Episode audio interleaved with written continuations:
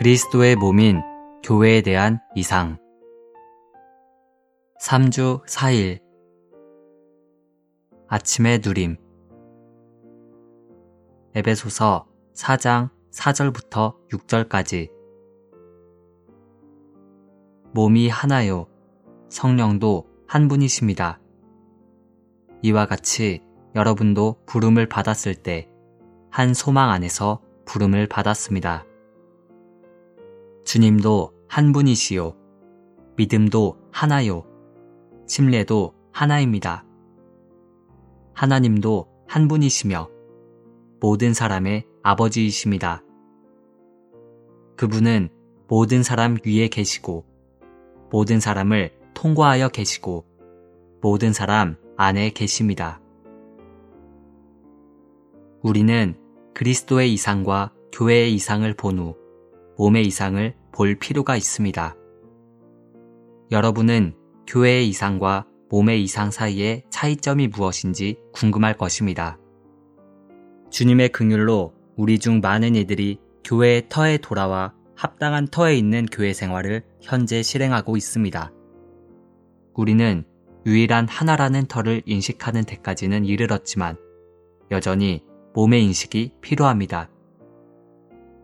우리는 몸의 지체들로서 함께 건축되고 서로 연결되어야 한다는 이상을 보아야 합니다. 교회의 터에 관한 인식에 이른 것만으로는 충분하지 않으며 이 명확한 터 위에서 몸으로서 건축되어야 합니다. 오늘의 읽을 말씀. 몸은 교회의 내재적인 의미입니다. 몸이 없다면 교회는 의미가 없을 것입니다. 몸이 없이는 교회는 아무런 의미를 주지 못합니다. 그러나 할렐루야, 몸이 있습니다. 초월하신 그리스도는 만물을 초월하여 계십니다. 그분은 음부 위에, 땅 위에, 공중 위에, 심지어 삼층천 위에 계십니다. 그분은 만물 안에서 만물을 충만하게 하시는 분의 몸인 교회에게 그분 자신을 전달하고 계십니다. 우리는 하나님의 교회는 골격이고 그리스도의 몸은 유기체라는 것을 볼 필요가 있습니다. 우리는 사과나무를 예시로 사용할 수 있습니다. 나무는 골격이고 사과는 이 나무의 유기적인 본질입니다. 나무는 사과를 위한 것입니다. 우리는 나무를 먹지 않고 사과를 먹습니다. 교회는 사과나무와 같은 골격이고 그리스도의 몸은 마치 사과가 사과나무의 유기적인 본질인 것처럼 교회의 유기적인 본질입니다. 이 둘은 하나입니다. 교회는 존재하기 위한 골격입니다. 그리스도의 몸은 사람들의 만족을 위한 유기적인 내용입니다. 오늘날 회복 안에서 지구촌 여기저기에 1200여 교회가 있지만 모두가 한 몸입니다. 우리가 우리 자신을 독자적인 교회들이나 독자적인 믿는 이들로 여긴다면 우리는 끝난 것입니다.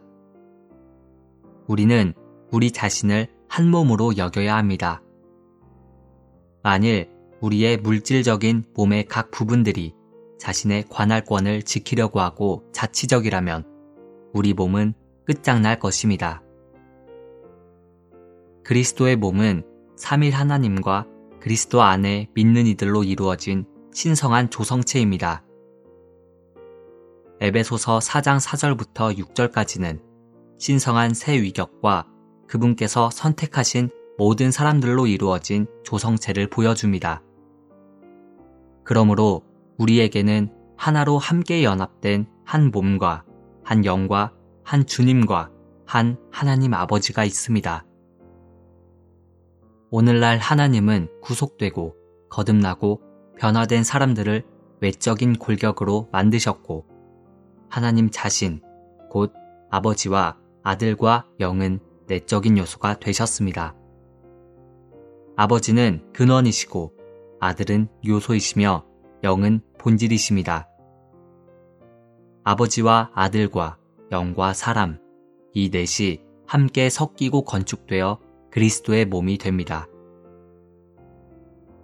아버지와 아들과 영이신 삼일 하나님은 그분에 의해 구속되고 거듭나고 거룩하게 되며 새롭게 되고 영광스럽게 된 믿는 이들 안에 그분 자신을 분배하시고 옮겨 부으시며 건축하십니다. 그 결과 믿는 이들과 그들을 구속하시고 변화시키신 하나님은 단체적인 한 실체로 조성될 수 있으며 그 실체가 바로 그리스도의 유기적인 몸입니다. 그리스도의 몸을 건축하는 것은 하나님의 영과 사람의 영 안에서 3일 하나님과 세 부분으로 된 사람을 한 조성체가 되게 하는 것입니다. 이러한 조성체는 바로 하나님과 사람의 연결과 연합입니다. 이것은 신성이 인성 안으로 조성되어 사람의 거처가 된 것이고 인성이 신성 안으로 건축되어 하나님의 거처가 된 것입니다.